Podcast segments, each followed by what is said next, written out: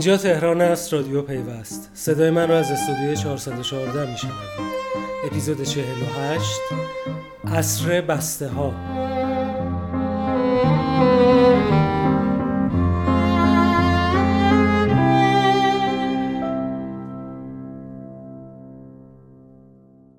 سلام.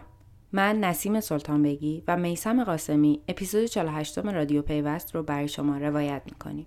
چند روز پیش از این رئیس کل جدید بانک مرکزی در یک برنامه تلویزیونی از بسته جدید ارزی رونمایی کرد بسته که امیدواریم به سرنوشت قبلی دچار نشه و بتونه علیرغم اسمش گره هایی رو باز کنه از سهشنبه صبح و بعد از 115 روز صرافی ها دوباره آغاز به کار کردن و تونستن خرید و فروش انجام بدن.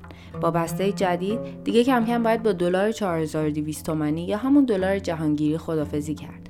البته گویا برای واردات کالاهای اساسی همچنان از این قیمت استفاده میشه.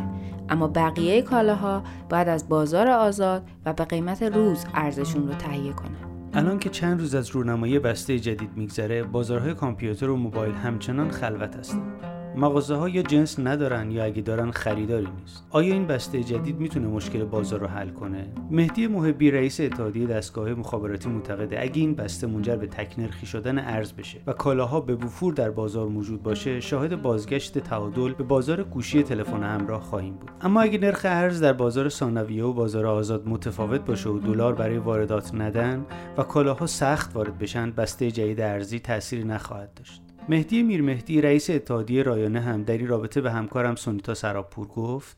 من فکر می‌کنم که اگر قرار باشه به همین روال باشه در آینده ما با رکود واردات در کلیه صنوف مواجه خواهیم بود و بیثباتی کالا. ولی راجع به این بسته بسته هست که من فکر می‌کنم در کالاها گذار نخواهد بود و یک نابسامانی بدی بعد از ورود این کالا به کشور مطمئنا خواهیم داشت. با این وجود و حتی اگر ارز لازم برای واردات موبایل و تجهیزات کامپیوتری اختصاص هم داده بشه باز نمیشه امیدوار بود رونق به بازار برگرده. افزایش نرخ دلار از 3800 تومان به بیش از 9000 تومان باعث افزایش چند برابری قیمت کالاها شده. اما قدرت خرید مردم متناسب با این افزایش قیمت ها بالا نرفته و این یعنی در روزهای آینده ممکنه همه چیز در بازار باشه اما کسی نتونه اونو بخره. اتفاقی که چند سال پیش در بازار مسکن هم رخ داد و افزایش ناگهانی قیمت ها باعث شد با حجم عظیمی از خونه های خالی روبرو بشیم. در چنین وضعیتی باید منتظر اتفاقات عجیب در بازار و حتی ثبت تخلفات متعدد باشیم. تخلفاتی که همین چند ماه هم کم نبودند.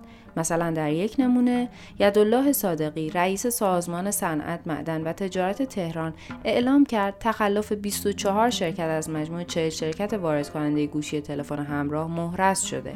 این شرکت ها ارز 4200 تومن گرفتند و کالاشون رو با نرخی بالاتر عرضه کردند. این تخلف در مجموع بیش از 45 میلیارد تومان شده که پرونده ها برای صدور حکم به اداره کل تعذیرات حکومتی استان تهران ارسال شده. اما این تنها نوع تخلف موجود نیست.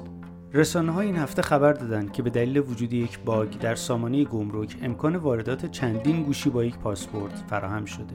گوشی های مسافری از تخفیف 80 دلاری و 4 درصد عوارض واردات گمرک برخوردارند و طبق قانون با هر پاسپورت فقط یک گوشی میشه وارد کرد. اما الان بعضیا به جای شماره پاسپورت حتی شماره جعلی با تعداد ارقام شماره های اصلی پاسپورت وارد می‌کنن که حتی این شماره پاسپورت وجود خارجی نداره و اصالت این شماره بررسی نمیشه. این مشکل از متصل نبودن سامانه گمرکی گوشی مسافری به سامانه ناجا و بررسی نشدن اصالت پاسپورت ها ناشی میشه که نیروی انتظامی وعده داده این مشکل را ظرف یک هفته حل می‌کنه.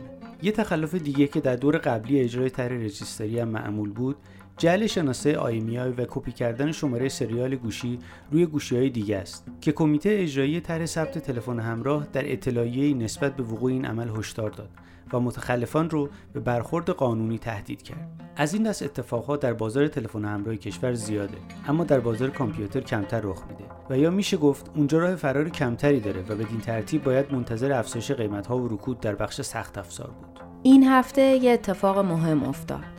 و با اصلاح قانون چک چک الکترونیکی وارد مجموعه قوانین کشوری شد. قانون چک مربوط به چهل سال پیشه و آخرین اصلاحاتش مربوط به 15 سال پیشه. در اصلاحیه جدید اومده که قوانین و مقررات مرتبط با چک حسب مورد راجع به چک هایی که به شکل الکترونیکی یا داده پیام صادر می شوند نیز لازم الاجراست و بانک مرکزی مکلف اقدامات و های لازم در خصوص چک های الکترونیکی رو ظرف یک سال پس از لازم الاجرا شدن این قانون انجام بده اما در ادامه مشکلات استارتاپ ها این هفته نظام پزشکی مشهد تبلیغات مجازی حوزه سلامت را غیرقانونی اعلام کرد. در سالهای اخیر مشهد به عنوان یکی از قطبهای مهم برخورد با فضای مجازی تبدیل شده. به دنبال این اظهار نظر جدید هم سایت های تخفیفان نتبرک اعلام کردند مشکلاتی در عرضه سرویس هاشون در شهرهای مشهد و اصفهان به وجود اومده. اما این دو سرویس معتقدن اصلا محل تبلیغات نیستند و فقط فروشنده هستند. علیرضا صادقیان بنیانگذار نتبرک در این رابطه به پیوست گفت ما مجوزهای لازم برای تمامی این مراکز حوزه سلامت رو به طور کامل و دقیق چک می‌کنیم.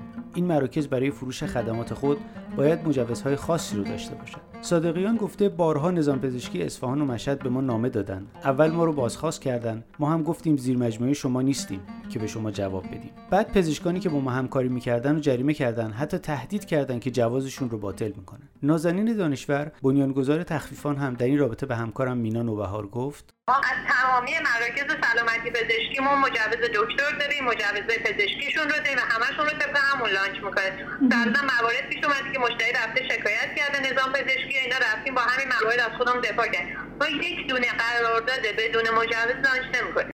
روز چهارشنبه روزنامه فناوران اعلام کرد قانون ممنوعیت تبلیغات محصولات و خدمات سلامت در فضای مجازی ابلاغ شده. این در حالیه که در قانون مذکور ارائه هر گونه اطلاعات نادرست و تبلیغ خلاف واقع که نوعا موجب گمراهی و فریب مخاطب شود به هر طریق از جمله رسانه های داخلی و خارجی و یا فضای مجازی درباره آثار مصرف مواد و فراورده های دارویی، خوراکی، آشامیدنی، آرایشی، گیاهی، طبیعی مکمل و همچنین تجهیزات و ملزومات پزشکی و دندان پزشکی و آزمایشگاهی و هر گونه خدمات سلامت ممنوع اعلام شده و تبلیغات یا فروش این محصولات و خدمات به صورت کلی ممنوع نشده. چهارشنبه این هفته 17 مرداد روز خبرنگار بود. یاد و خاطره همه همکارامون که در این سالها در حوزه خبر فعال بودن و به هر دلیلی امروز در جمع ما نیستن و گرامی میداریم و امیدواریم روزهای بهتری در انتظارمون باشه.